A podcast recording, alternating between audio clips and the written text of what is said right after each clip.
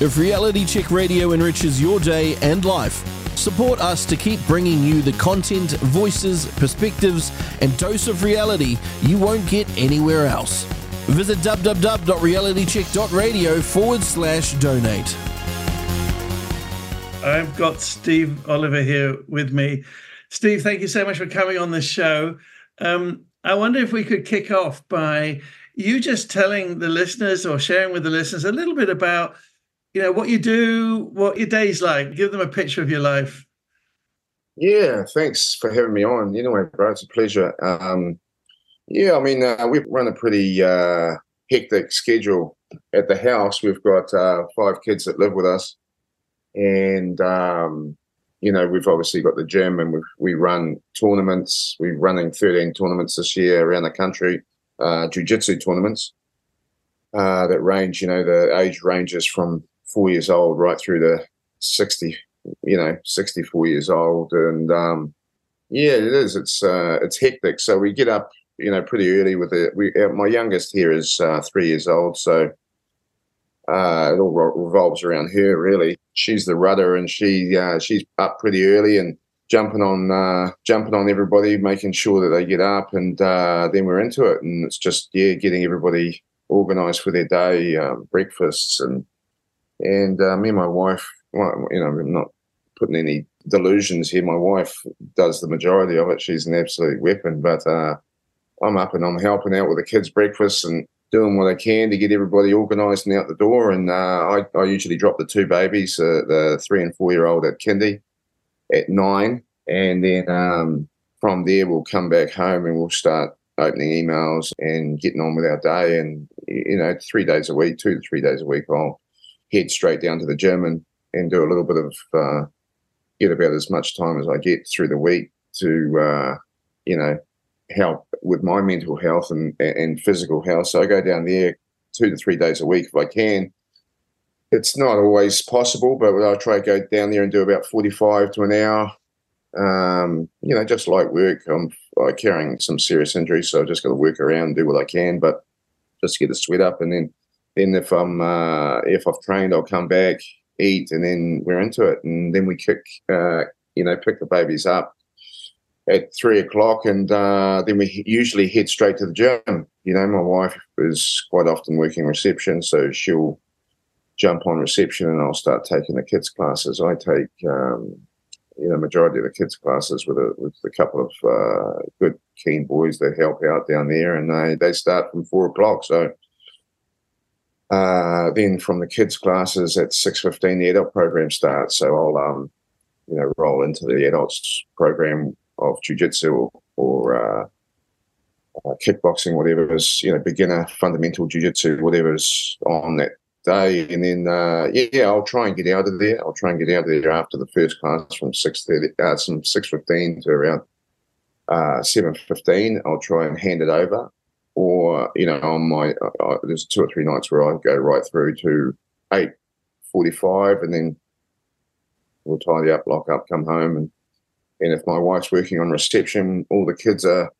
It's a late one, you know, so everyone's scrambling, trying to feed them and trying to, you know, trying to settle them down for for bedtime, you know. So um, and then we just basically pass out, and then we uh, hit the replay button bright and early the next day. You know, it's uh, it's action packed, but uh, it's you know, I mean, it's great time with the kids. Eh? The kids, it's a beautiful age. These kids, uh, like I said, the youngest are three, and the other one's four, and then we've got uh, Mia, she's six. We've got uh, Van, he's ten, and we've got Charlie, she's uh, fourteen. So it's a good spread, and uh, you know, the older kids. Charlie helps out a lot with babies, and it's a really good dynamic. And yeah, it's that's that's our life, mate, in a nutshell. That sounds pretty full on, Steve, and also very full of not just busy full, but full of the kids, the family. You guys sound like you're running the classic mom and pop business. Is that right? Yeah, yeah. I mean, I, I start. You know, it's not. To be honest, I'm 52 now. You know, there's um, there's a challenge with the kids. You know, to uh, I've got a younger. You know, there's obviously younger boys coming through that I get to help out once in a while, you know, with the kids' classes. But I really find that uh, you know feel it's important time for me to be on the on the mats with the kids because my kids are a part of the part of the kids program. You know what I mean? So that's you know that's a big part of our time together is on the mats. You know, teaching them just basic fundamental skills and life lessons. Yeah, I'm very interested in that last bit you just said about life lessons. But before we go there, what about um, t- just tell the listeners who may not know what's your gym called and whereabouts are you? I mean, my father was Don Oliver, so he he started. Well, you know, my grandfather had a you know run run just boxing classes out of his house, but then my dad opened a commercial gym in the '60s, and um, like I said, he's he's been dead almost 30 years, and I, I shot off overseas and spent probably 20 best of 20 years overseas, just uh, acquiring the knowledge to, you know, to give back to the community. That was always the goal, was to come back and open a gym and and to give back because I, you know I really valued those days when I was young. I was born and raised in the gym and you know on on the gym premises basically. That's I'd come home from school and I'd stay on the gym, in the gym till bedtime, you know. Um, and that's really where I learned most of my life skills was in the gym, you know, looking up to different role models that were, you know, uh, beautifully placed in my life. And it didn't, you know, they didn't have to be big. Uh, they didn't have to be there a long time to uh, inspire me. You know, as a kid, I'd see you know, at five years old, I was on the gym floor. If I saw a, you know, kid come through that was six or seven and he seemed to have more discipline, I'd try and emulate that, you know, even if he was there one day, you know, and then because I felt a responsibility of, you know, being part of the, I felt like I was part of the gym, you know, the, my dad ran it. So it was my responsibility to, to do the best I could. So I was always trying to emulate. My dad was bringing, you know, I mean, he was an Olympic lifter, uh, went to four Olympics, and then was a trainer for a couple of Olympics too, the, the national team trainer. So we had Olympic, you know, level lifters coming through the gym all the time, and you know, I just remember smelling liniment and and you hmm. know chalk everywhere, and these big monsters would come in and hurl up, uh, you know, gargantuan weights and dropping the weights, and it was just yeah, it was. Uh, pretty inspiring as a young man, you know, to see that. And I just try and do my bit as I progress through the ranks, and that's what I tried to do. With uh, I tried to simulate that with um, with our program, you know, and uh, just giving kids a safe place to be, to to grow up, and to to give them dreams, you know, to aspire to being a world champion or being a successful athlete you know. So uh, yeah, that's that was my motivation, and so I went off overseas and and done my bit over there. Came back and then opened up the gym. So we're Oliver MMA. Just you know, it's not Don Oliver's anymore. It's just straight Oliver MMA, and we're based. Our headquarters is based out West Auckland, but we've got a, a few branches around the place. Uh, my father opened a gym with a good friend of his, Alan Henson, in uh, in Wellington early in the days, and uh, I became like brothers with his his son uh, Eugene Henson and Eugene. They were great wrestlers. You know, just I don't think Eugene's ever lost a wrestling match. So um, we've continued that relationship. So uh, we run an Oliver MMA out of his uh, gym down in Wellington, and we've got a branch out um, South Auckland. We've also got one in Browns Bay, and got one down in Napier. And yeah, it's uh, you know, it was just being, I started quite early in the, as far as jujitsu, jujitsu was my focus. I started lifting, you know, I was just put into environments where lifting heavy weights was an expression of just uh, achievement. So it was all focused on lifting weights until I was, you know, but I wrestled and also my dad, my father, my grandfather was a boxing, was a boxer. So we always, you know, were throwing hands around and wrestling and stuff. But, uh, lifting was my real focus until I hit my um, early 20s. And then I shot off when my father died. I shot off overseas and, and done 10 years in the States wrestling and doing uh, Brazilian Jiu Jitsu. So I just felt like Brazilian Jiu Jitsu was, was, you know, the best skill set, and it's I, I, still believe it is. I think there's no self defense that comes close to Brazilian Jiu Jitsu as far as effectiveness and reality based techniques. So uh, yeah, I, I specialise in uh, Brazilian Jiu Jitsu and brought that home, and now we've got a great program. You know, we mix it all up. We've got weights, we've got Jiu Jitsu. You know, for young and old, we've got kickboxing, we've got uh, wrestling and we've got uh, we, we all mix it up, mixed martial arts. So we, we've got a, a great program of mixed martial arts and, and and some good fighters coming through there too. So. Well, you didn't do so badly yourself as a competitor, I believe. Is that right? Yeah, I just got in early and I had a good base. You know, I mean, uh, it's evolved over the last 20 to 30 years, the whole, you know, because it's gone mainstream. It's been a lot of lessons learned. And um, now, after, you know, working it out, you know, it's really uh, the best possible base as a strength and fitness base and wrestling. So I, I, wrestled from a young age, and I obviously was in the gym lifting weights and had a great strength uh, base uh, coming into the sport, which was just you know just the way it was. But um, yeah, I did well um, because of uh, you know the, the work that I'd done before beforehand. It put me in good stead. Well, I think you were world champion, weren't you? I, I, won a couple of world titles, just some different stuff. Um, Brazilian Jiu Jitsu is, is uh, IBJJF, it's uh, brown belt.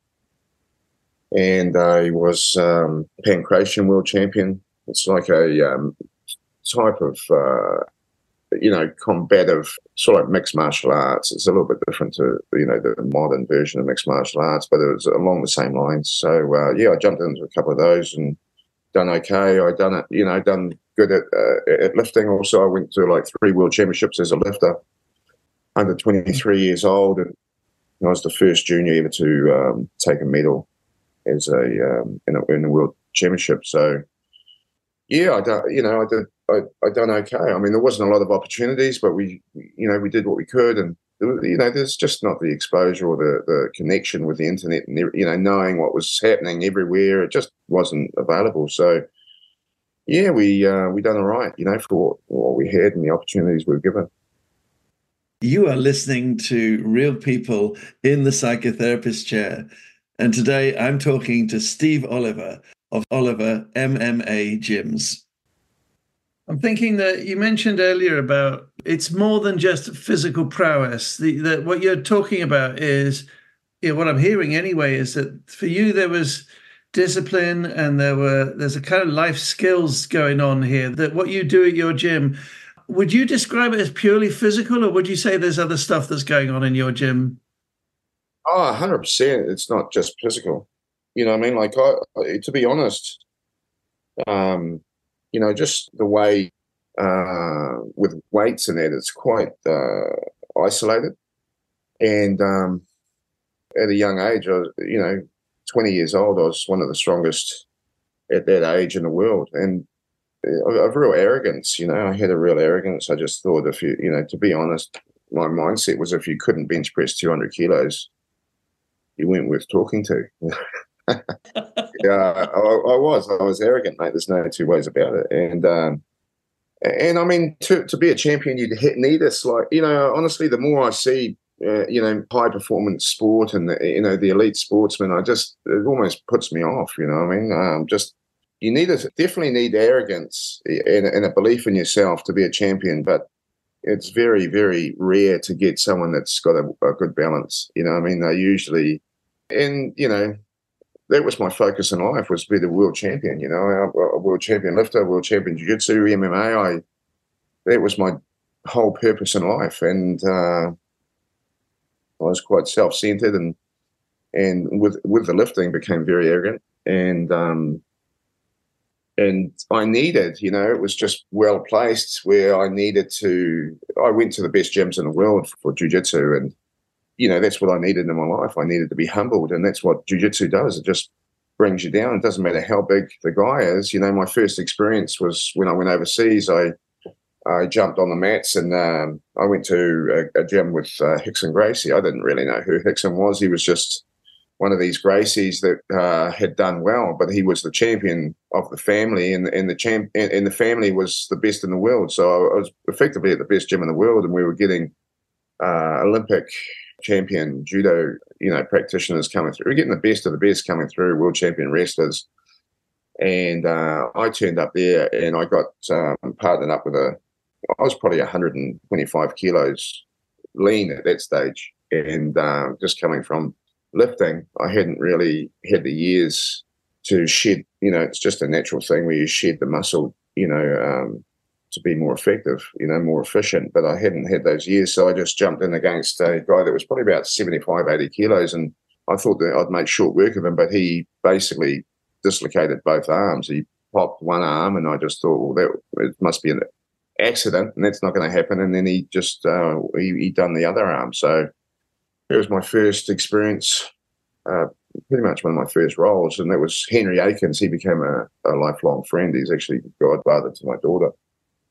So uh, I sat out and I just watched classes for about six weeks because I was effectively had like two broken arms. So uh, I just kept coming along with the class, and they all thought that I was an undercover cop, and um, so I wasn't well received, you know, to the club. And uh, I just kept turning up, and then one day I just said to the guys, guys, you know, because it was only 42 cents in a dollar back then. So every class that was $20 was effectively $50 New Zealand. So I was going through money and I said to the guys, hey, if there's any work, you know, let me know. And I knew that Henry, the one that had done the damage to my arms, run a, um, he runs security. So, you know, a few weeks went by and he says, hey, we've had a couple of guys pull out. Do you want to work tonight?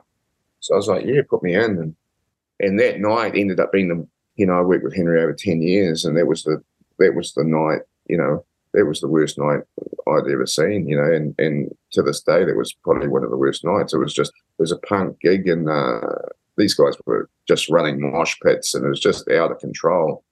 And uh, we were just active, to, to, put it mildly, all night, you know, and uh, halfway through the night, I was just covered in blood. There was just blood everywhere. And uh, the guys just said, mate, if you ever want a job, you've got a job with us, you know. So from that night onwards, I was we were tight with Henry. Every time I went over, I had a job, and yeah, uh, you know, there's some of the best experiences of my life uh, in LA working security, and a really special part of my life, you know. What a warrior lifestyle you had, and it goes all the way back to your granddad. Is that right? Yeah, he was a um, he was only small Irishman. Um, my grandmother was uh, was Welsh and Scottish, and she was because my family is quite big. I'm actually one of the smallest of the family. My uh, cousins are, are, much bigger than me, and my dad uh, was, you know, he was a big unit, and that's where the size comes from through my grandmother. My my grandfather was actually quite tiny, but yeah, he was he was uh, right into boxing and and sport and stuff. So he passed that on to his sons, and all my uncles have uh, just this real vein of uh, uh, of discipline. You know, mo- to put it mildly, it's almost borders on uh, you know mental illness. The way that we take discipline in in sport. You know, my my father was uh, took it to all levels and and um, in lifting. His brother, that's actually you know structurally bigger than he was, was a marathon runner and run, you know, you know, uh, New Zealand record times and marathons, and and he was a, a big man, but obviously, you know, with the running, he muscle wise didn't carry much muscle, but he was just a, a big structurally big big man. And then his other brother was uh, international golfer, and then another brother was a uh, international tennis player.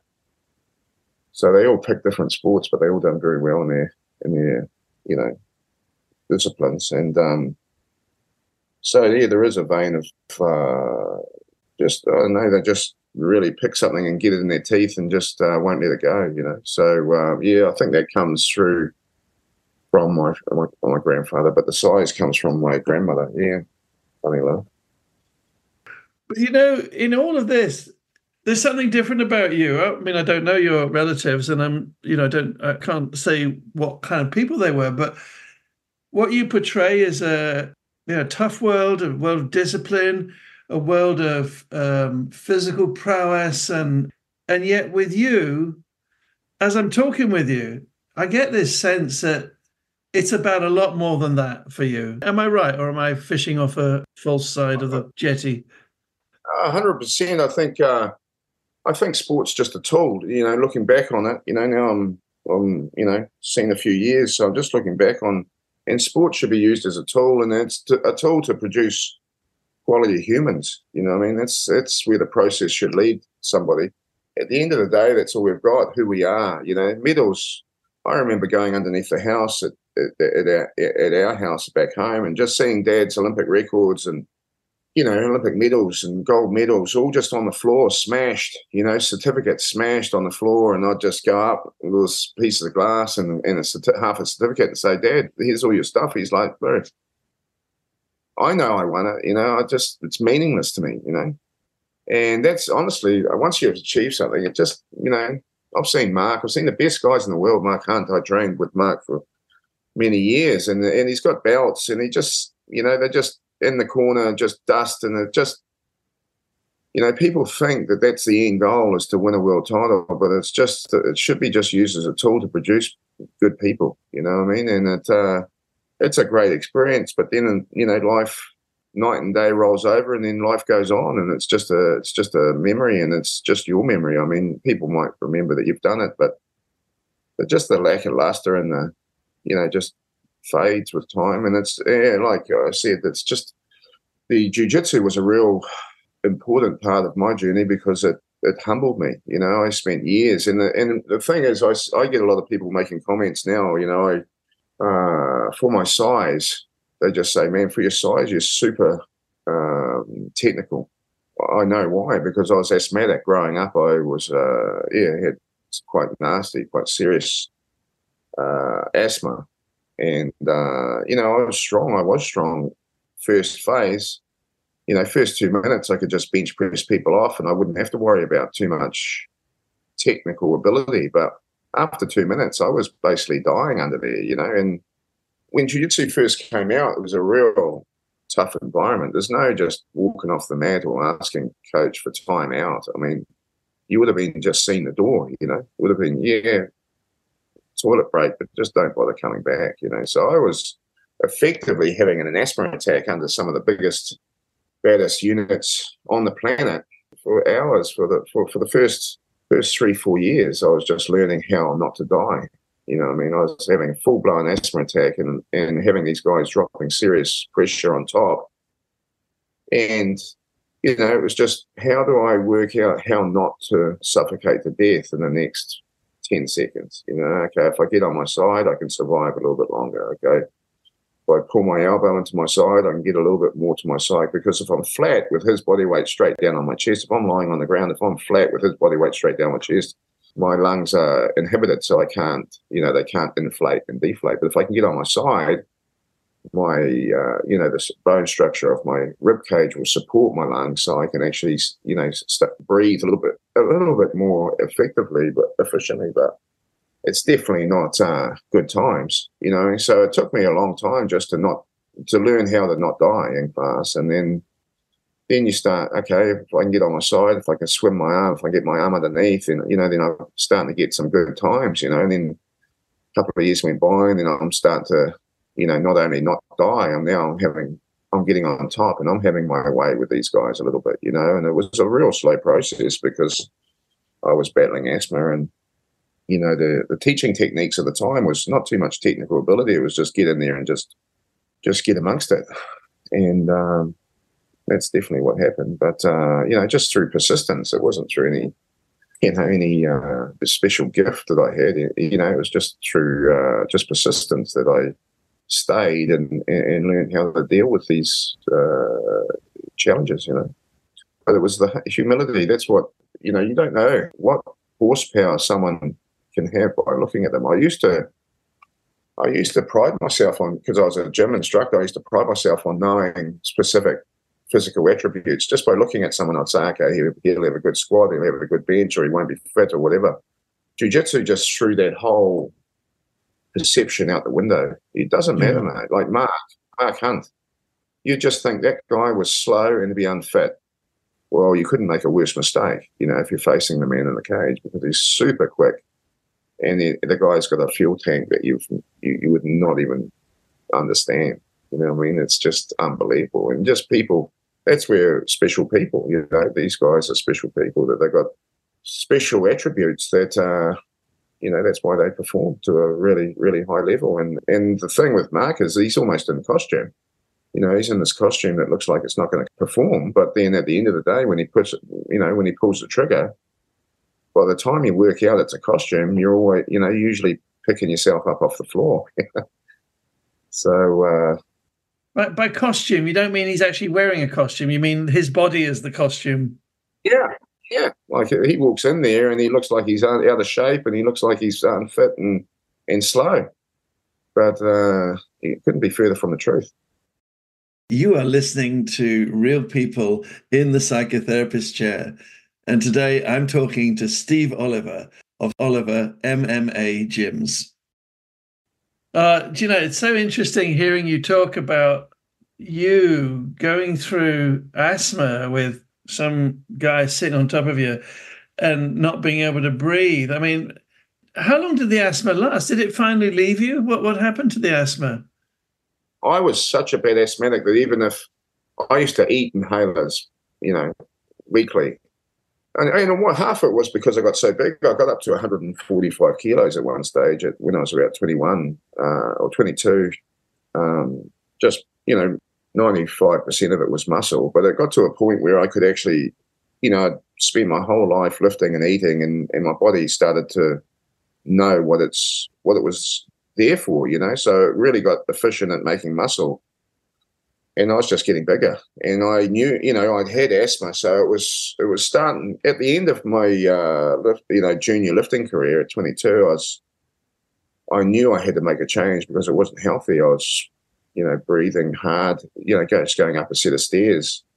So my fitness level was non-existent, but my, you know, lifting weights fives and under, I was unstoppable. If I could get, I felt like if I could get under you know, if I could get the right position under a weight, I'd lift anything, you know, and that was part of the, the psychological, you know, part, part of the lifting because a, a good lifter never fails, you know. In, in training, you should get to a point where you can, you know, you're always pushing yourself, but you're predicting your weights to a certain, to a really high degree so that you never fail in practice. You know, you come very, very close, but you never fail. So in the end, you walk into a tournament you don't just don't believe that you can fail. You know, so um, you know it is a psychological thing. It's physical and psychological. That's you know they go together.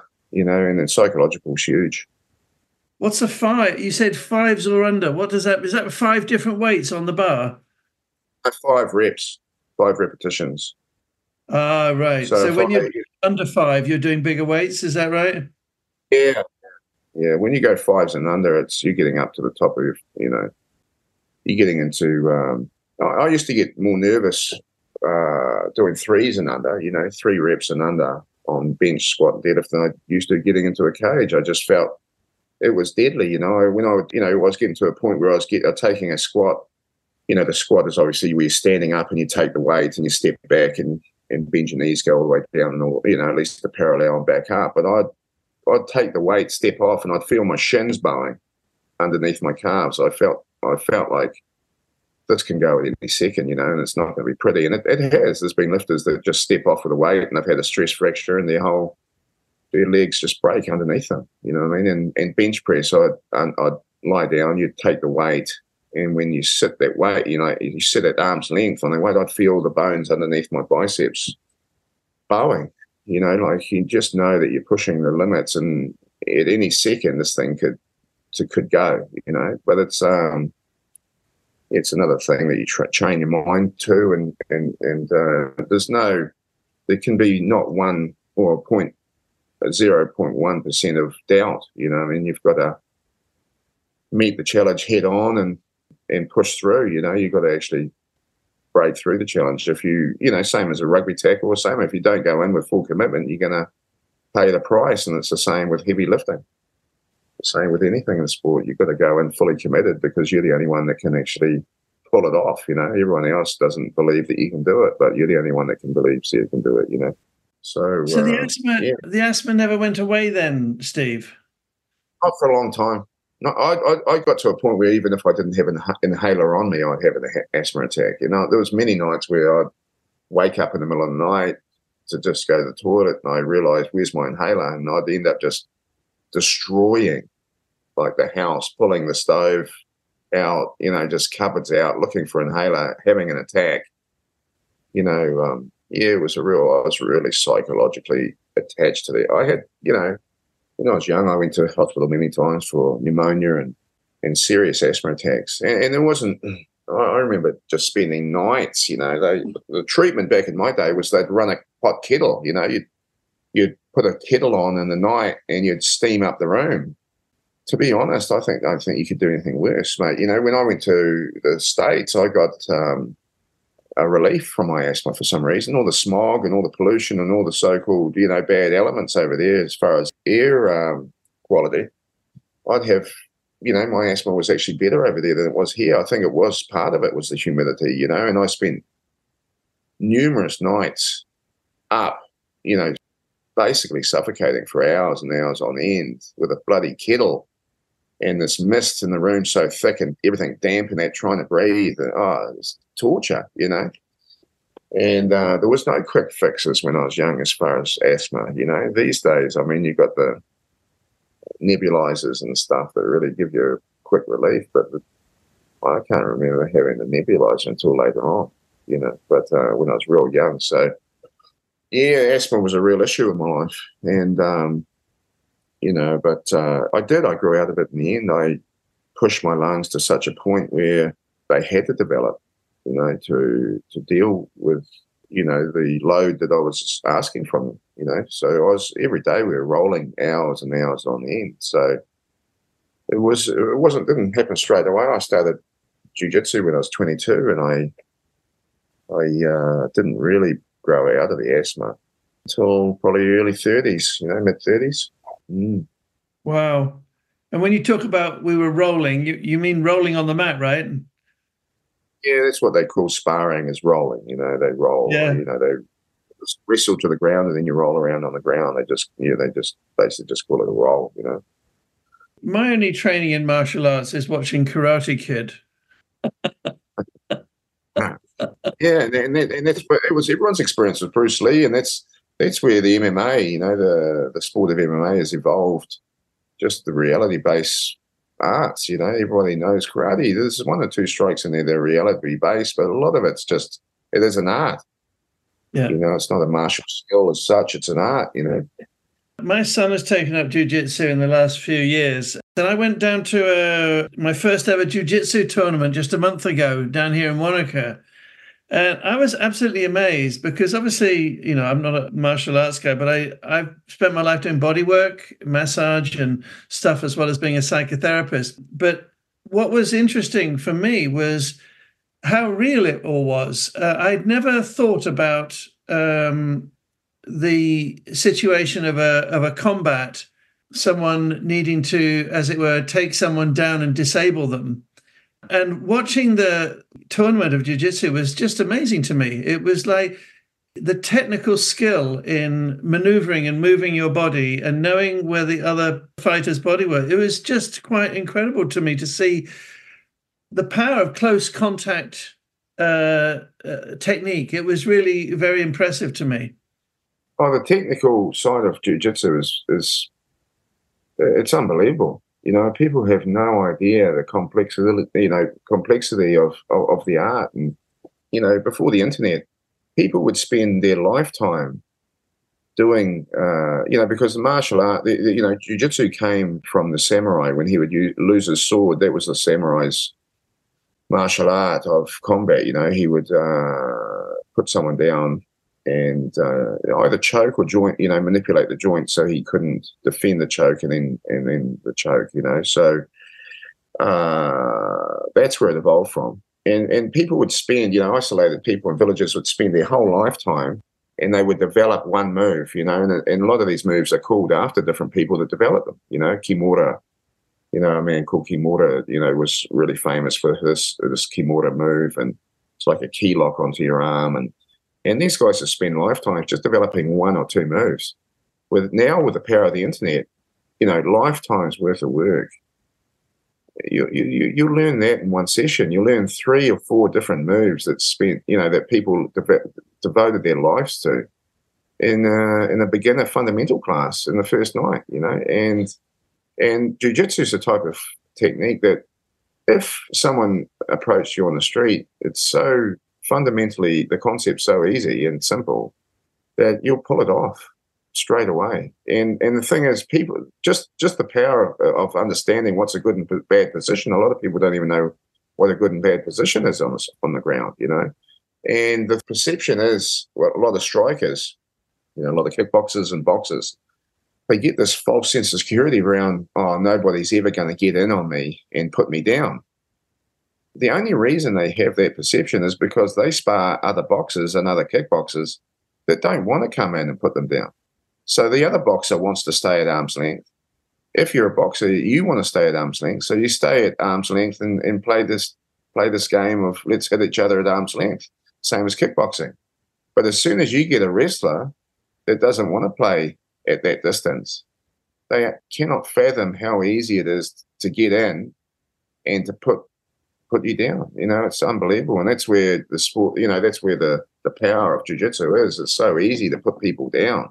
I mean, you've eh, eh, I've got to come in. As I come in, you've got to pop off your most lethal shot at the perfect time to knock me out. And if you don't, it's over for you. Because once I'm in, you've got nothing. Once my chest is on your chest, as far as a striker, your horsepower is is gone. You know, you can't generate any horsepower with me being that close. And once I'm that close, I have your hips. I can just go double unders. I get my arms under your arms. Well, there's there's numerous techniques, but the most common one is just I get my arms underneath your arms, I control your hips, and I just lie you down. You know, and they just cannot believe it's happening. it's uh, it is it's a real life experience for a lot of people, and once they once they feel how exposed they are, and when they're on the ground, Jiu-jitsu is just designed to to use your instincts against you. As soon as you, if I'm on the ground and you're on top of me, sitting on my chest or whatever, if I try and punch you, if I try and push you off, that's exactly what you're going to do. And as soon as you extend an arm, you get it broken. So that's one instinct. You're going to try and push away. As soon as you extend your arm, I extend it properly. And then another thing is if they eat one or two punches in the face, they're going to instinctively go belly down and they're going to try and stand up. As soon as someone spins underneath to their belly, they've exposed their back to me, so they can't see what I'm doing for a starter. And that's all I do is choke them.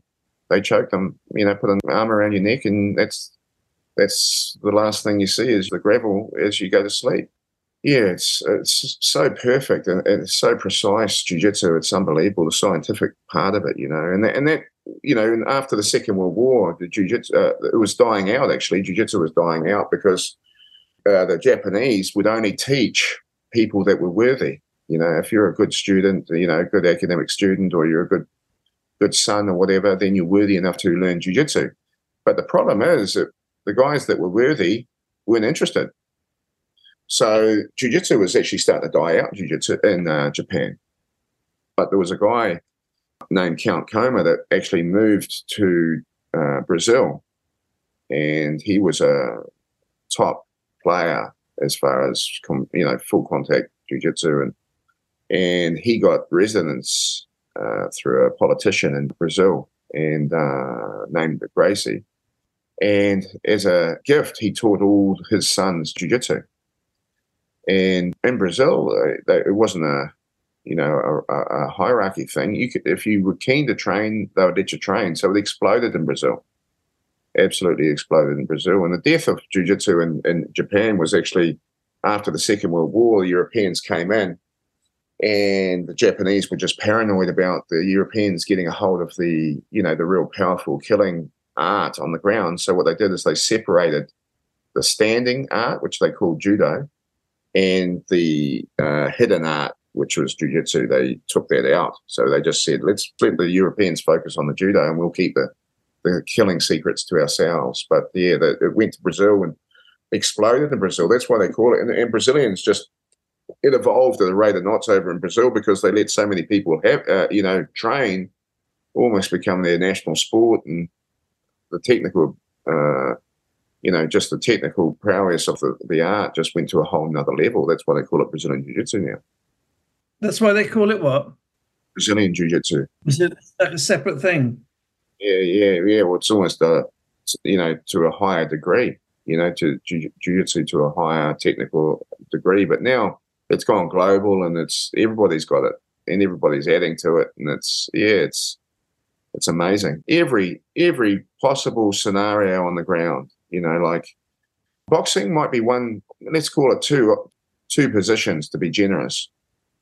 Jiu-jitsu, it might be 40 positions, equally as technical in every position you know so you just can't compete you know i mean you're you, you know a boxer might be great at at his one position but all i got to do is get in on the perfect timing put him down and then the guy's absolutely lost you know I mean? it's uh and and with the technical dominance on the ground it just makes short work of people it really does you are listening to real people in the psychotherapist chair and today i'm talking to steve oliver of Oliver MMA Gyms.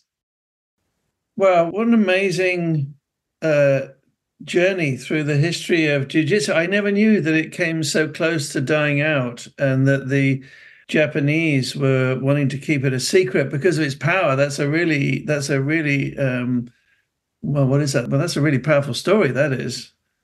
Yeah, just amazing how it's come through. You know, I mean, and um, you know, like you said, the transformation of your son. That's that's generic. You know, that happens so many times. I see kids coming in, they've got no confidence, mate. And and jujitsu just gives confidence. And, and, you know, especially when they start competing, you know, they don't have to win, but they just walk that line of doubt and in in conquering that achievement of hand to hand combat. There's no bigger there's no bigger challenge really. I mean, and, and especially in a kid's life, you know, it feels like they walk into their doom. You know, you know, just uh, I see kids mature overnight you know, get humbled and they just turn into great kids, you know. Uh, yeah. And that confidence spills right through their whole life. It just permeates everything, permeates their academic. I see kids that are horrible at school come to jiu-jitsu, you know, struggle on a few tournaments, maybe even win a couple of tournaments. Next minute, their parents are coming back and just saying, mate, it's night and day. My kid's achieving at school, you know. It's because they believe they can achieve. They believe in themselves, you know. That's key with kids you know. And you can learn it at any age, right? Yeah, we start our kids at uh, four years old. Could I start learning it? 100%. We start, you know, we, we've got a, a fundamental program and and uh, any age, uh, and we got 60 plus year olds in there. And you don't have to be a gymnast to, to learn these techniques. You know, a lot of uh, the pathway for a lot of people is they bring their kids in and they sit on the sideline, they see how effective and how simple the techniques are, and next minute the parents are involved. That's how it happens. And the sparring, man, I couldn't. If I had a kickbox spar, I could only do that once a week at my age, you know, because you get banged up. And but with jujitsu, you can pretty much roll every day. You know what I mean? And if you get caught into a, a, a situation like that, it's a submission. It's a submission art. So I submit. So I tap. For me to give up is either say, "Yep, give up," or I tap. I just tap him and he'll let go. So there's a really good understanding within the within the team that you know as soon as you tap, you let go, and then you move on better for the experience. And that's that's why it's so humbling. You know, I mean, you get tapped, you can't say basically when someone's twisting your arm up your back or you, you can't breathe, you've got to basically say to that human, "Please let me go." You know, and you you say, "Please let me go" hundreds of thousands of times over your career you just can't have an ego when you've had to beg people to let you go that many times. And I see that, you know, I see the difference between striking arts, guys that perform with a striking art, and guys in a submission art, you know, jujitsu. I just see the difference in, in humility is huge. You know, the submission art guys just got no ego. They don't care. Who, you know, they can be the best in the world and they're just the most, you know, epic guys. They don't care. They don't care who you are. They're just decent people, you know in general, it's not you know it's not always the case, but in, you know ninety percent of the time it's uh, that, that's how it is. But with strikers, I you know because we've seen it you know through Pride and UFC and it strikers that are predominantly striking are quite you know arrogant. Now you're talking about my territory really, which is the territory of the ego, the territory of how we can do damage to ourselves and to other people through not having proper control or understanding or awareness of of our ego, of our of our kind of impulses. And I know, Steve, that you you had to stand up for what you do Um, in fact, you stood up almost alone uh, in just a very few other people around New Zealand when the government mandates came in and businesses were supposed to shut. You you refused. Could you tell a little bit about what happened there? Because I don't know your full story on this, but I I heard rumors, but I don't know what you did and what. Because it sounded to me like you you had to stand up and not be put down. Well, you know, I mean, like I, I believe I'm continuing on a legacy of my father here. You know what I mean? Uh, intergenerational legacy of just contributing and trying to help community. And um, COVID came along. I, as everybody did, didn't know, you know, never heard, never seen anything like this. You know, and it swept the world. And you know, we did. We stocked up with food and sat around for a couple of weeks. And but I've got a great network internationally, and I was just always, what do you think? You know, asking guys around the around the world, what do you think? What do you think? You know, like just keeping it real, really. You know, not just relying on the news for my information. You know, not relying on that one source of uh, irrefutable truth, you know. and, um, you know, people were just saying, man, you know, what's happening on TV? And, and, and we started to see it, you know. So everyone's dying of this stuff. And I was just looking around my streets and my, my networks, and I know a lot of people, and it just wasn't true. It just wasn't ringing true, you know. You, you're saying one thing, and, and it's absolutely something else is happening. So from early days, it wasn't ringing true. And, it dragged on and we just were over it. You know, you know, we by that stage, you know, what into the second, third lockdown. I mean, first lockdown we might have done our bit, and, but we weren't being exposed on any level to the so-called death virus. You know, we, I just wasn't seeing it, so we were just like, nah. In our reality, uh, you know, contact is more important than this nonsense. You know, of not being able to see my family. Not no way. You know, there's just no way. So we just started to just really uh, come down on the priority list pretty quickly. And then uh, as it was coming down on our priority list, you'd think that, you know, it, it, would have happened to the same as far as the government. They would have been putting the pieces together and, you know, working out the same, coming to the same uh, conclusions, but they weren't. They were escalating it. Everything was escalating. And I was, on our scale of things, it was de escalating. and, uh, you know, we just pretty much were laughing at it by the time they were really kicking off into high gear. And uh, then they said, you know, Jacinda was saying, oh, we never, you know, we'll never mandate it.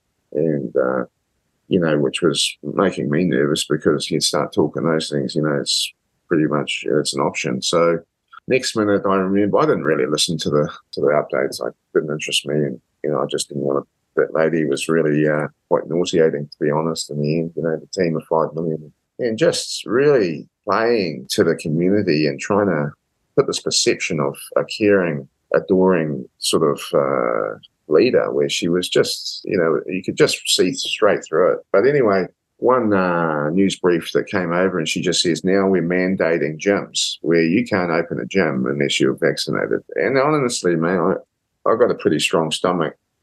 And uh, I was I was physically sick, man. Like when I heard that, you know, it's one. It's the only time in my life that I had a physical response from you know hearing something like that. So, and uh, I just thought straight away, well, this, you guys got you got an issue now, because there's no way this lady that's got about you know you can see that she's never been in a gym. Maybe I, I don't even know if she's done a burpee in her life, or you know probably quarter of a game of netball and had to sit out, you know what I mean? Or she's been pulled off because she's t- so useless.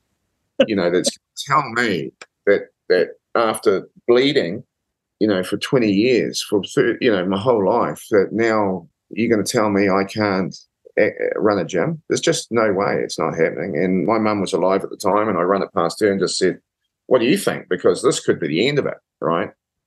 This is not my, you know, just my legacy. This was my mother's. You know, she she knew, you know, I was in, obviously in in tune with how my father would have thought. And she just gave me my her blessing and just says, Man, we're here for the community and you do, you know, if this is the hill that we the whole business goes under on, we're happy to die here, you know. So I was like, Well, that's all I need. So we're not closing.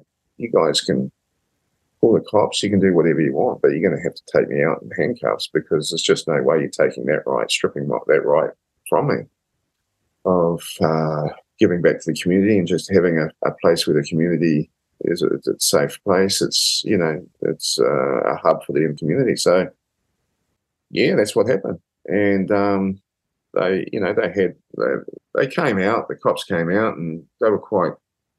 Uh, I just thought, man, what, what's going to happen? We're going to get raided. I'm going to get locked up. We're going to have a few fines, and I'm going to just go into bankruptcy. I 100% thought that this was for the end.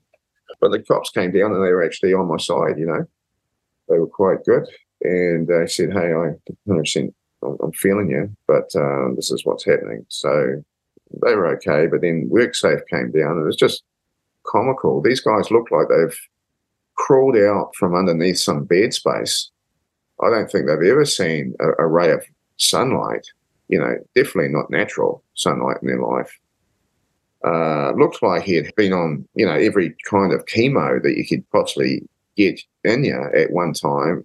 Not a not one hair. I don't even know if he had any in his eyebrows. This guy looked like the absolute epitome of death walking.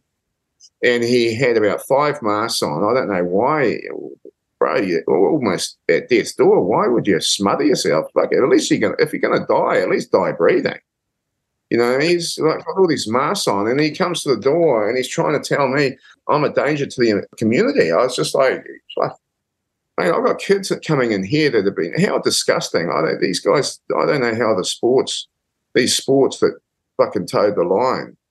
I don't know how they sleep with themselves, mate. You know, I now all our kids have got to have a needle in them before they can come and play sport. What a fucking disgrace.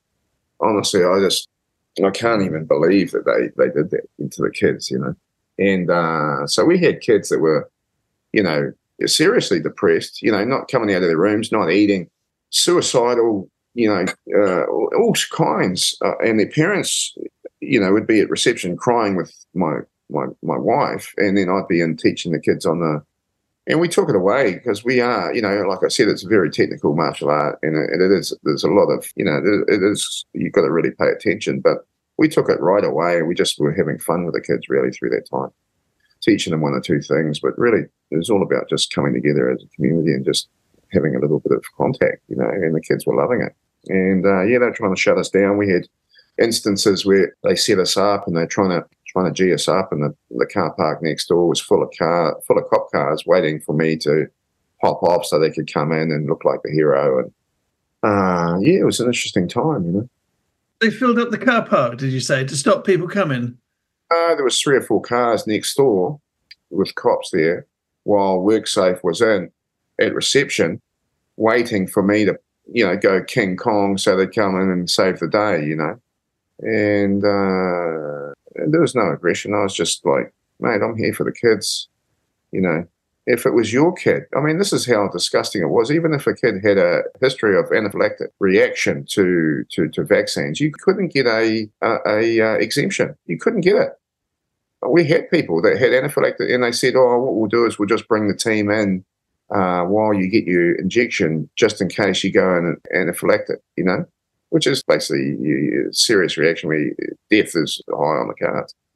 And, uh, you know, now it's all come out that these guys, half these guys that are actually putting needles in people that wouldn't give kids an exemption, had exemptions themselves. How unbelievably hypocritical is that?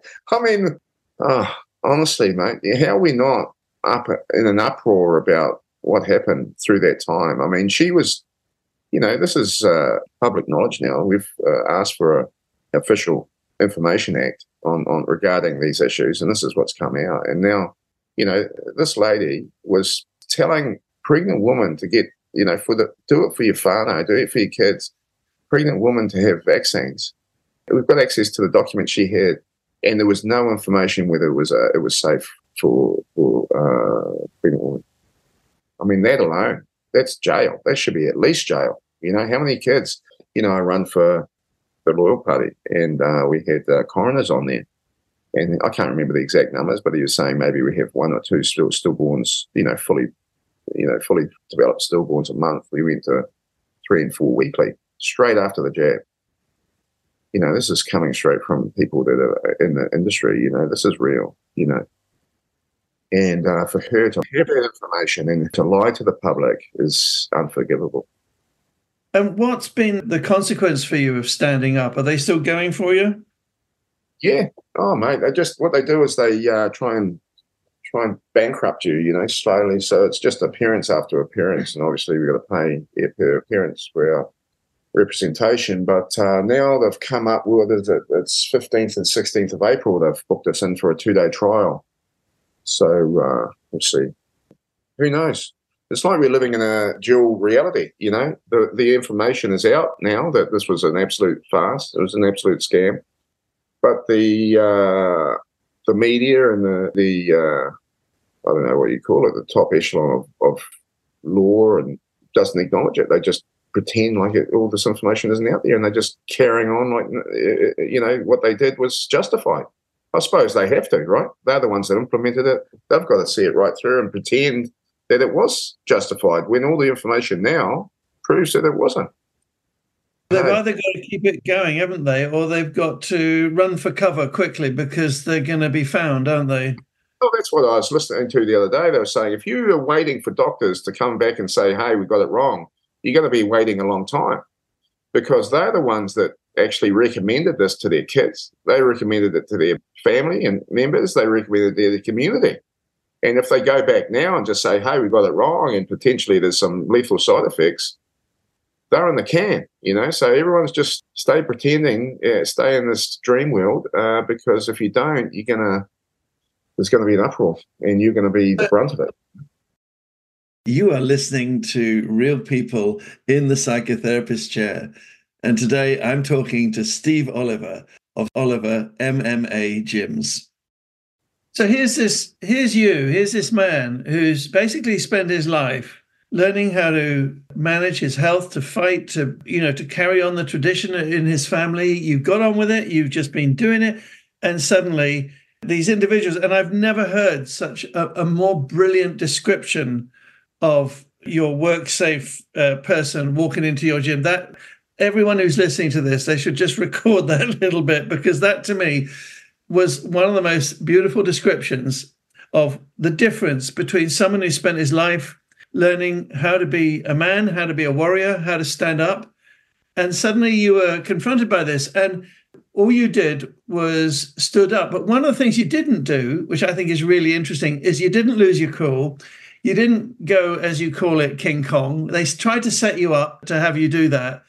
But they didn't know about the training. They didn't know about the mental discipline of your training, the mental discipline to stand up, the mental discipline to not overreact, and also the mental discipline to face reality.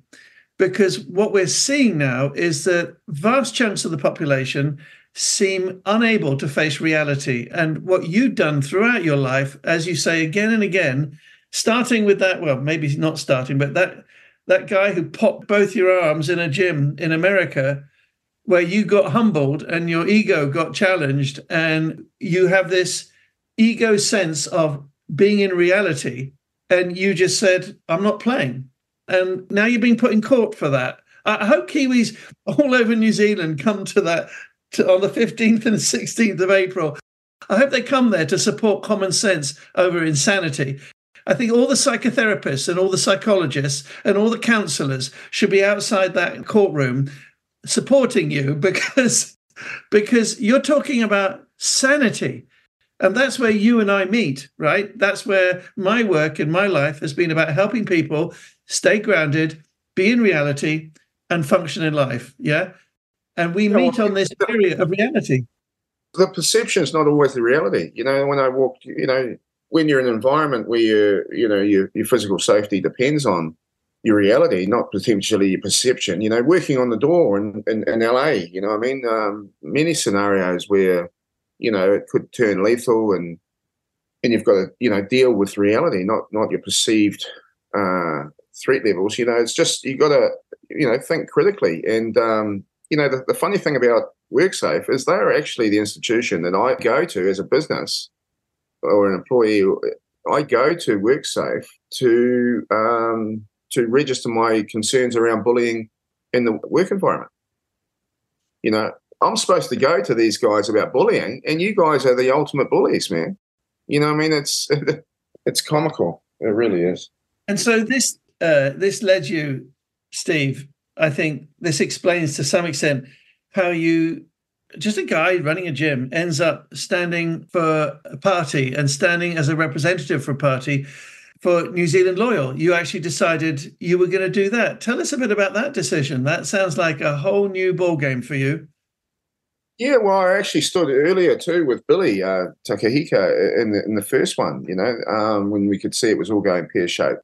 You know, I mean, corruption in politics is uh, is real. I mean, you can see it. You know, look at the states. I mean, it's just an absolute. You know, it's a test case over there, and and, and just the manhunt or the witch hunt they've gone after Trump and every possible, you know, impeachment after impeachment after Raiders House after tax evasion after whatever you want. It's just been, I don't think you couldn't, there wouldn't be a president or even a man in history that has been harassed and, uh, you know, just put under the spotlight like that, man. I mean, honestly, you know, and all he wants to do is put his country back, you know, make it great again. And it's that the phrase has turned into a, a slogan for hate now. It's just unbelievable. It really is. And and a lot of these guys that uh, you know get it wrong. They get his his agenda wrong. They see it as an evil agenda.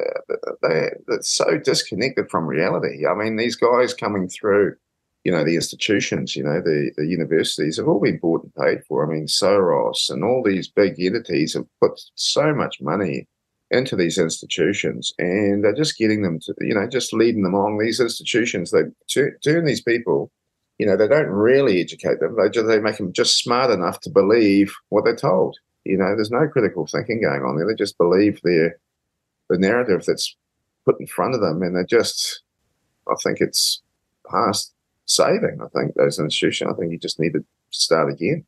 But you know what you're talking about is critical thinking. What you're talking about is reality based. And if you wanted any evidence that the pretty much you know the, the majority of New Zealanders are no longer capable of thought, at least not thought based on reality. I think they're thinking great theories all the time, but thought based on reality uh, would be, you know, when you looked at the political parties, here are all these other parties. when I was looking around, here are all these other parties going to keep the tax system exactly as it is. And there's Liz Gunn and you guys in New Zealand Loyal saying, no, we only need 1%. We'll take a 1% transaction fee and that'll do it. We'll have more money than any government ever needs. And, and, and people vote for a 30, 40% tax. It's like turkeys voting for Christmas, you know? But the thing is, mate, they just say, oh, you know, that's life. I talk, I, I was pumping that, that, uh, that policy, and people just shrug their shoulders and just say, oh, that's life. Tax is just, man, might be your life doesn't have to be our life. Did you know that before World War One, New Zealand didn't pay income tax? In World War One, they implemented a one percent income tax to get the to get the country moving again after the war. One percent. After two years, they had made so much money they dumped it. In World War Two, they implemented uh, I think it was a three percent income tax, and that has just gone up ever since. You know, and, you know, what's gone up? I mean, you know, all of this is growing in that time is just a community of leeches at the top. You know, this bureaucracy gone mad, implementing all this. You know, when my father was around, you could do a subdivision with a ruler and a pencil on a, on a map and sign it off with a minimum charge. Now you've got a hundred page document of absolute dribble and supplemented with a you know a life changing fee. I mean, you know, where's that fee go? It goes just to, to the bureaucracy, to paying these guys a, a substantial hourly rate so they, so they can they can put this document in front of them and just write this mind numbing legalistic language for hundreds of pages I don't know. I don't know whether they're conscious or they go into some semi state or what, what they're doing when they're writing this document. And all that is, is to, to make us, people that are running a business, look at the document, get five pages in, go cross eyed, throw it over the shoulder and just say, okay, I need the, I need the experts to, to, to walk me through this. So we pay another fee. But isn't it, isn't a perfect system that we pay our taxes to fund this community of bureaucracy that hangs over our head that enforces this mind-numbing agenda on us. It's just unbelievable. They feel, you know, we pay them to do it. Well, some people have called it voluntary slavery, haven't they? Well, did you know uh, uh, back in the old days, slaves in, in, in Egyptian times, you would work all day, but you'd get free housing and free food. Now, I don't know who's better off because I haven't got guaranteed roof over my head. I haven't got guaranteed food, but I work all day. You know, at least those guys were working all day and they had a bed to come to. You know, I mean, like, who's the slave? It's it is it's it's a masterful system, but we are stupid for you know continuing on in this like this. We need to just think about it and do do something that's actually fair because it's a broken system, and it's to the point now where if you follow the system, you can't survive. Yeah, you know it's a broken system. If you follow the system, you can't possibly survive. You you've just about got to do something on the you know subsidy uh, income to try and survive. It's it's mind numbing. You know, I mean, it's unbelievable. But this is what's happening to small and medium businesses globally. You know, they're putting all the weight on us. You know, we're getting taxed into uh, to extinction. Big business has got the, you know, obviously the uh, assets to, you know, to work out loopholes through the tax system. And the guys that are sitting at home are getting paid handsomely. You know, I mean, it's basically just communism. You know, we're we're setting ourselves up to, you know, the guys. No one works. Everyone gets a UBI, and uh, you know, it's just it's not practical, mate. It just doesn't work. I wonder in all your in all your life, what has been the most traumatic time in your life? Would you say? Would you say it's been the last few years, or have there been other traumas that you would say were greater than this? Oh, different. You know, everything's. I've had uh, you know some challenging times in my life, and you know, my dad died early. I, you know, I was asthmatic growing up, which was quite traumatic. You know, for a kid that didn't understand what was happening, and you know, massive asthma attacks and days on end just trying to to, to not uh, smut, be smothered to death. You know, um, it was quite traumatic. I mean, yeah, different times, different things. You know, but uh, I wouldn't allocate this last few years as anything special. It's just it's just another phase in, in in my life, but it's unnecessary. It's an unnecessary, and it's a it's been a real eye opener. You know, as far as you think the government has got your back, where it's not true at all. You know, the government's got its own back, and the, and the people are just there to pay pay the wage, pay its wage, and you know, we, we it's okay to lie to us. You know, blatantly lie, and uh, you know, these people are. I have no respect for these people that are running our well, you know, institutions. Steve, we're kind of running out of time here. I'm going to get you back to talk about music in a bit, but you know, when I in the past, I always joked to people. It was a joke, by the way. I used to say, when I become, you know, if anyone makes the mistake of making me Lord and Emperor of the universe, the only thing I want to make sure is that everyone can get some decent body work each week. And that if they wanted, they can have a psychotherapy session to sort out what's going on in their head and work out what they want in their life and, and have some support around that. But I'm going to add a third feature now. If anyone makes the mistake of you know electing me Lord and Emperor of the Universe, I shall keep my massage and my psychotherapy. But you know, I'm going to add jujitsu to that. I think from what what you've said today about the power and the mental discipline and the the psychological importance of jujitsu has just blown me away today, Steve. Completely blown me away.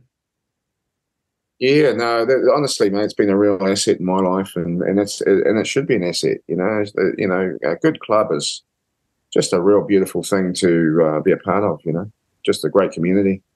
Well, thanks for sharing your life with us, Steve. I really appreciate your openness. I appreciate your courage, and I think we need a lot more.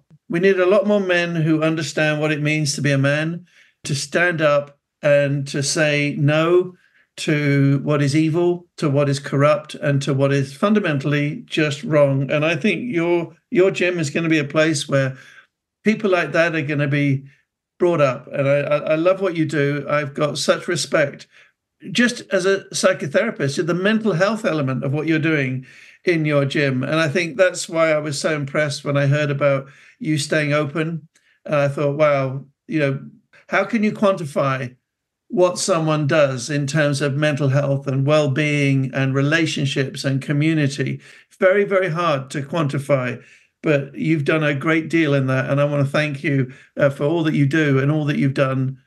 And uh, above all else, I want to thank you for spending this time talking with me and sharing with other with our listeners your life and what's gone through and how you how you navigate your life. Thank you so much.